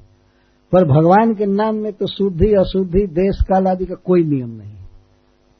खाईते सुईते जथा, तथा नाम लय, देश, काल, नियम नहीं, सर्व सिद्धि है। सारी सिद्धि मिलती है और कोई पाबंदी नहीं, कोई शुद्धि, अशुद्धि, देश, काल की पाबंदी नहीं। इसीलिए जनता के समझ में आता ही नहीं है कि इतना सा छोटा साधन कैसे बैकुंठ दे सकता है। कैसे भगवान को बस में कर लेगा? लोगों, लोग बड़ा बड़ा काम करते हैं, फैक्ट्री चलाते हैं, रोड बनाते हैं, बस चलाते हैं तो वो सोचते हैं भक्ति में भी कोई बहुत बड़ा ढाढ़ा चाहिए, कोई बहुत बड़ा स्थूल काम चाहिए। छोटे काम में उनकी रुचि नहीं होती। एक बार मैं देखा था प्रयागराज में किस तरह लोग यज्ञ में बैठे थे। कुंभ का मेला था। तो करपात्री जी महाराज का पंडाल था। तो उसमें एक अलग पंडाल लगा हुआ था, पूरा, जिसमें एक हज़ार आठ की एक सौ आठ कुंड बने हुए थे। मैं श्योर नहीं हूँ कि एक हज़ार आठ थे या एक सौ आठ थे, शायद एक हज़ार होंगे। तो प्रत्येक कुंड पर जजमान बैठे थे। और मंत्र पढ़ने वाले भी जहाँ तहां बैठे थे, लेकिन एक माइक लेकर के एक मुख्य जजमान मुख्य पुरोहित बैठे थे, वो मंत्र बोलते थे, तब स्वाहा होता था। और उस दिन की ऐसी स्थिति थी कि बहुत कम हवा चल रही थी। हवा चल रही थी और धुआँ चारों तरफ़ फैल रहा था। पूरा यज्ञ मंडप में धुआँ फैल रहा था। मैं देखा, कई जजमान बैठे थे, सैकड़ों जजमान बैठे थे, अपना तिल, घी लेकर के जो कुछ भी था। घी लेकर के तो पंडित जी बैठते थे। और अपना तिल जव हव्य हवन करने की सामग्री लेकर के बैठे। थे और देर करते जा रहे थे, देर करते जा रहे थे। पंडित जी मंत्र बोलते थे, स्वाहा किया जाता था। कुछ लोग हाथ में ले ले करके तिल और ऐसे नाक पोछ रहे थे, आँख पोछ रहे थे। उनका यही मनोरथ था कि हे भगवान, कब खत्म होगा? इसी मनोरथ में पड़े हुए थे। हम लोग देख करके हंसने लगे, क्या दशा है इनकी? बहुत दुर्दशा थी लोगों की। आँखें लाल हो गई थी, नाक से पानी बह रहा था उनको स्वाहा स्वाहा, सुहा नहीं रहा था। एक जगह की तो सच्ची घटना है, मैं देखा नहीं, सुना था कि यज्ञ करते करते देर हो गई थी। तो कुछ लोग यज्ञ में बैठे हुए थे, कुछ हवन कर रहे थे तो जितने भी यज्ञ में श्रोता आए थे वे और यज्ञ में बैठे हुए जजमान वगैरह सब। तो पंडित जी इतना देर कर दिए थे कि स्वाहा बोल रहे थे, स्वाहा बोल रहे थे। तो कुछ लोग डायरेक्ट हा हा बोल रहे थे। हा हा हा हा। कदा समाप्त, में समाप्त, भविष्य कब समाप्त होगा, कब समाप्त होगा? लेकिन इसके बाद वो मान लेते हैं कि हमने कुछ किया। हमने कुछ किया। इतनी परेशानी हुई, कुछ हो गया। कुछ नहीं हुआ। केवल परेशानी श्रम वही केवलम। केवल परिश्रम हाथ लगा, कोई फल नहीं मिलेगा। लेकिन मनुष्य इतना बुद्धू है कि मान लेता है कि अब कुछ किया। इसलिए नैमिषारण्य के ऋषि लोग यज्ञ को खत्म कर दिए। वो सूत जी के आने पर कहते हैं, बस बस, हो गया हो गया। हम लोग धुआँ खाते खाते बेदम हो गए। इसका कोई फल नहीं है। इसको हम बंद करते हैं, आप सीधा भागवत सुनाइए। कितना आराम से भागवत सुनना है। बैठ कर इसमें कोई धुआँ, हाहा, स्वाहा नहीं करना है ना? कितना आराम से सुनते हैं। सौनकादि ऋषियों ने जग चालू किए हुए यज्ञ को बीच में ही बंद कर दिया। नहीं करना। सूत जी ने कहा, एक साधु विनोद कर रहे थे वृंदावन में। सूत जी ने कहा कि अरे भाई, कुछ तो कर लीजिए, आप लोग यज्ञ चालू किए हैं तो करना चाहिए ना। आखिर लोग क्या कहेगा, कितना चंदा लाए डोनेशन लाए और जग पूरा नहीं करेंगे। तो वे लोग कुछ बोलेंगे। तब एक साधु कहता, क्या बोलेंगे? हम यज्ञ करेंगे ही नहीं, बैठेंगे ही नहीं। जब बेकार है तो क्यों करें? तो जग तो अभी अग्नि जल रही है, कुछ करना चाहिए। तब दो तीन साधु दौड़े, हाथ में बाकेट लिए और पानी लाकर जग कुंड में मारे, सूत जी के सामने। बुझा दिए। अब तो विश्वास हुआ ना, अब भागवत चालू कीजिए। ये जग ये सब वो साधु बड़े ही साहित्यिक ढंग से प्रस्तुत कर रहे अरे, कोई बाल्टी लेकर के जग कुंड में पानी थोड़े डाला होगा। लेकिन वैसे कुछ साधु दौड़े और पानी ला करके जग कुंड में बुझा दिए, जग कुंड में। लोक में देखा जाता है, जब तक ये कुछ न हो तो लोग समझ, समझते ही नहीं कन्विंस नहीं होते हैं कि कुछ किया गया। इसीलिए यहाँ पर भगवान कह रहे हैं कि मेरा जो ये आत्मपथ है, भक्ति का मार्ग है, ये अव्यक्त है। लोगों के मन में जल्दी समझ में नहीं आता है। ये कहीं बार किया गया प्रणाम व्यक्ति को बैकुंठ दे देगा इस समझ में बात नहीं आती। तो लोग कहते हैं, ऐसा प्रणाम तो हम रोज करते हैं। ऐसा प्रणाम तो रोज करते हैं। लेकिन शास्त्र में लिखा गया एक बार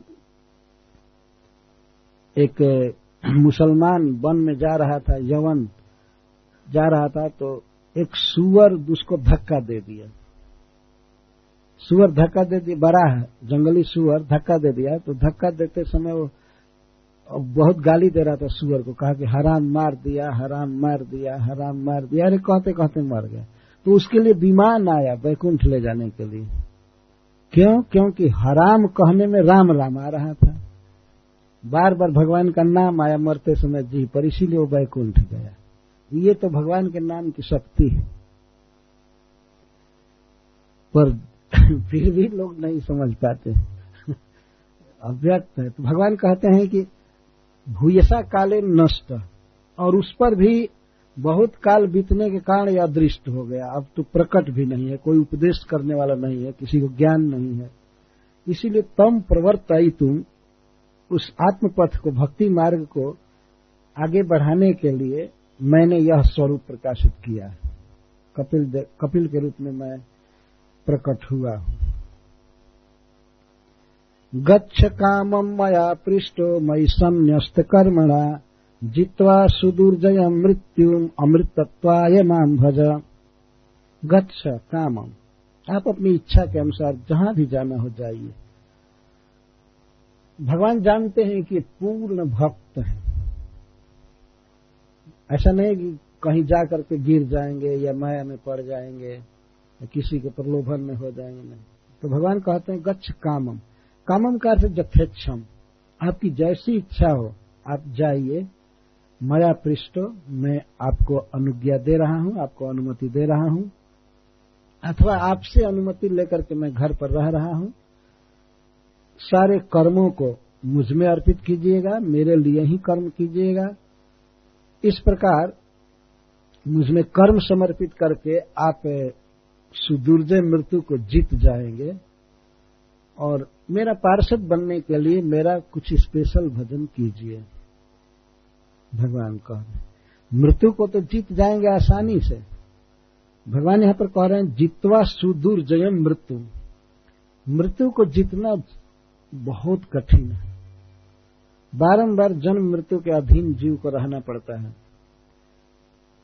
यह शरीर छोड़ने के बाद फिर जन्म होता है, फिर मरना पड़ता है, फिर दूसरा शरीर, फिर मरना, यही जन्म मरण लगा हुआ है जीव के साथ।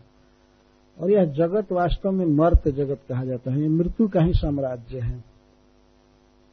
तो इस मृत्यु जगत से इस मृत्यु को मृत्यु को लांघ पाना बहुत कठिन है। लेकिन जब आपने अपने कर्मों से मेरी आप पूजा करेंगे, मेरे लिए कर्म करेंगे अपनी इंद्रियों को मुझमें लगाएँगे तो आप मृत्यु को जीत जाएँगे।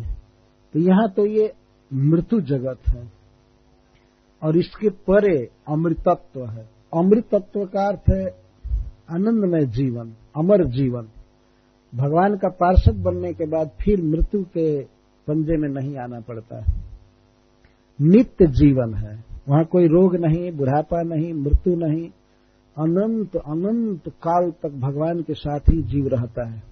कभी उसका विराम नहीं है, कभी स्टॉप नहीं है कि कोई भगवान के परिवार से किसी दिन मर गया हो। देवताओं के लोक से लोग गिरते रहते हैं। मान इंद्र के परिवार में कोई है तो कुछ काल के बाद वो गिरेगा, कोई कुछ काल के बाद गिरेगा गिरेगा, लेकिन वैकुंठ से कभी कोई नहीं गिरता है, कभी नहीं। उसको अमृत जीवन कहते हैं।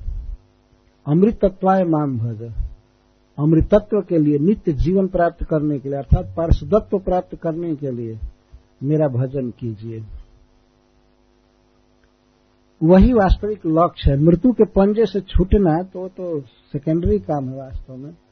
लेकिन सबसे ज़रूरी है कि यहाँ कृष्ण को समर्पण करके, भजन करके, भक्ति करके हम कृष्ण के पार्षद बन जाए, उनकी नित्य लीला में प्रविष्ट हो जाए। बस यही जीवन की पूर्णता है। तो भगवान कहते हैं अमृत तत्वाय माम भजो। अमृत तत्व के लिए मेरा भजन करो। मुझसे प्रेम करो। उपनिषद में लिखा गया है कि अविद्या से मृत्यु को तर कर विद्या से अमृतम अश्नुते अमृतत्व की प्राप्ति होती है। इस संसार में जीव देखिए, न ब्राह्मण है, न क्षत्रिय है, न गृहस्थ है और न ब्रह्मचारी है, लेकिन कुछ काल तक अपने को ब्रह्मचारी मान करके, सन्यासी मान करके, गृहस्थ मान करके, भगवान की आज्ञा का जब जीव पालन करता है तो वह मृत्यु से पार हो जाता है। लेकिन पार्षद बनने के लिए पॉजिटिव भक्ति करनी पड़ती है, खूब जम कर या मैं गृहस्थ हूँ, मैं वानप्रस्थी हूँ, ब्रह्मचारी हूँ, नहीं। मैं कृष्ण का नित्य दास हूँ अई नंद तनुज किंग करम? माम पतितम विषमे भवाम बुध कोई भी साधक को स्मरण नहीं रहता है कि मैं क्षत्रिय हूँ, मैं वैश्य हूँ, मैं शूद्र हूँ, मैं ब्राह्मण हूँ या मैं सन्यासी हूँ। ये सब भी उपाधियाँ हैं वास्तव में। सर्वोपाधि विनिर्मुक्त। मैं कृष्ण का नित्य दास हूँ। कृष्ण ही हमारे जीवन के सब कुछ हैं। इस भाव से जब उनसे प्रेम किया जाता है, भक्ति की जाती है, तब जीव अपने स्वरूप में होकर भगवान के पास चला जाता है। उसी को भगवान यहाँ पर अमृत जीवन कह रहे हैं। अमृत तत्वाय माम भज। मैं कैसा हूँ? भगवान अपना थोड़ा सा वर्णन कर रहे हैं। मामात्मान स्वयं ज्योति सर्वभूत गुहाशयम आत्मन्यवात्मना वीक्ष विश्व को अभयम वृक्षसी। अरे ऐसा करेंगे ततो माम परमम परमात्मानम आत्मनि स्वस्मिन आत्मना अमीक्ष मारो अभय मोक्षम प्राप्यसी मैं स्वयं ज्योति हूँ। ज्योति का अर्थ ज्ञान होता है। भगवान में जो ज्ञान है, स्वतः है। नख से सिख तक भगवान ज्ञान घन है। ज्ञानमय है, आनंदमय है। और सर्वभूत गुहा स्वयं मैं सभी जीवों के हृदय में भी रहता हूँ। ऐसा नहीं है केवल कि मैं सबके वैकुंठ में ही रहता हूँ। मैं सभी जीवों के हृदय में रहता हूँ। आत्मनि एवं आत्मना वीक्ष आप अपनी बुद्धि से अपने ही अंदर अवस्थित, मुझको सदा देखते रहिएगा।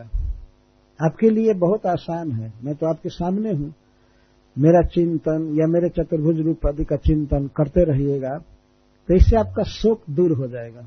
कभी शोक नहीं होगा। इतना आनंद उत्पन्न होगा और अंत में अभयम रिक्षसी आप मुक्ति प्राप्त करेंगे। अर्थात मेरा पार्षद बन जाएँगे। फिर, माता देवहूति को देख करके कहते हैं। नहीं, माता देवहूति वहाँ नहीं थी।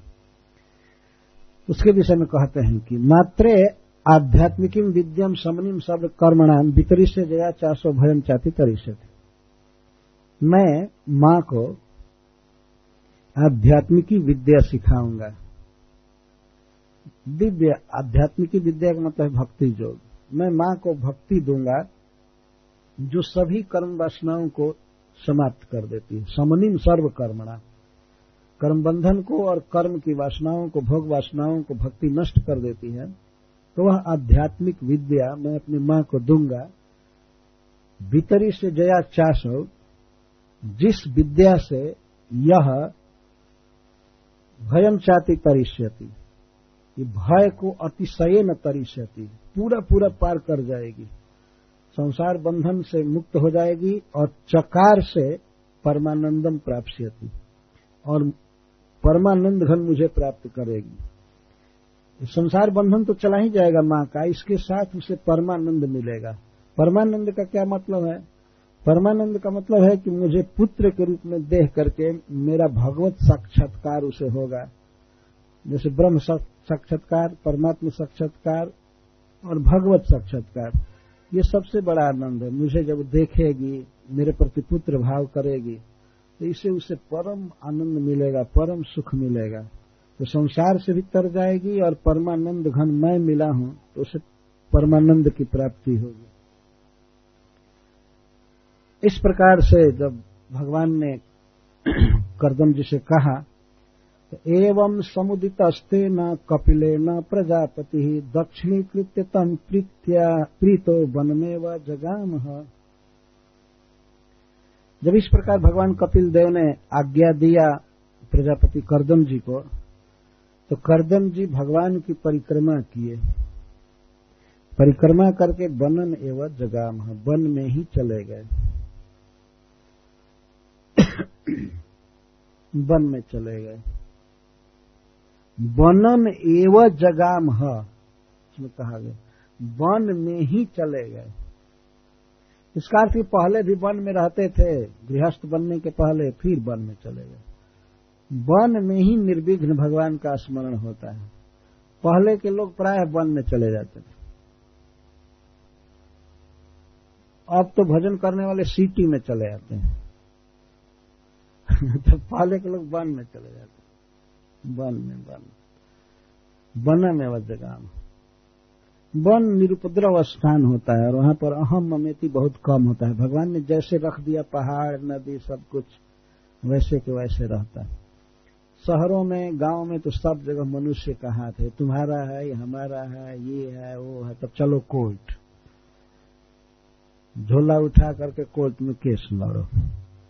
लेकिन वन में ये सब द्वंद नहीं होते भगवान का दिया हुआ पानी है, नदी में पर्वत है, गुफा है, वृक्षों का फल है, खाए पिए भगवान का स्मरण